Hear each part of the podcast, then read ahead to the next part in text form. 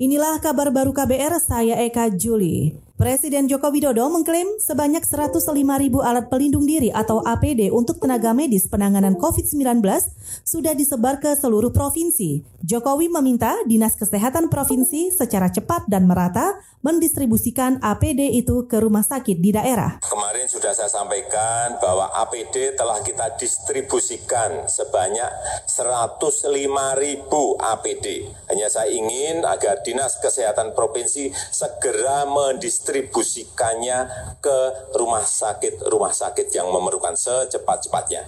Itu tadi Presiden Joko Widodo. Dari 105 ribu APD atau alat pelindung diri yang didistribusikan, Jakarta menjadi penerima APD terbanyak dengan 40 ribu unit.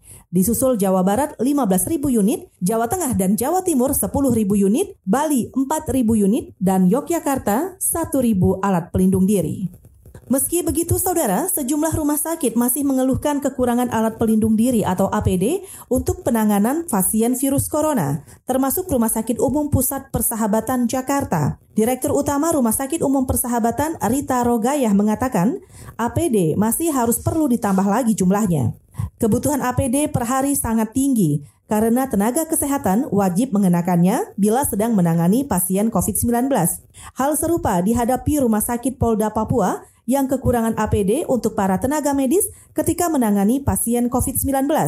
Kepala Bidang Dokkes Polda Papua, Agustinus Mulyanto Hardi menyebut persediaan masker pun kini tinggal sedikit. Sampai-sampai ada tenaga medis yang terpaksa tidak mengenakan baju atau apron APD sesuai standar.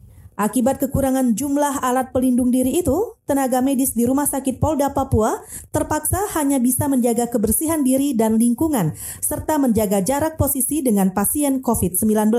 Saudara, demikian kabar baru. Saya Eka Juli.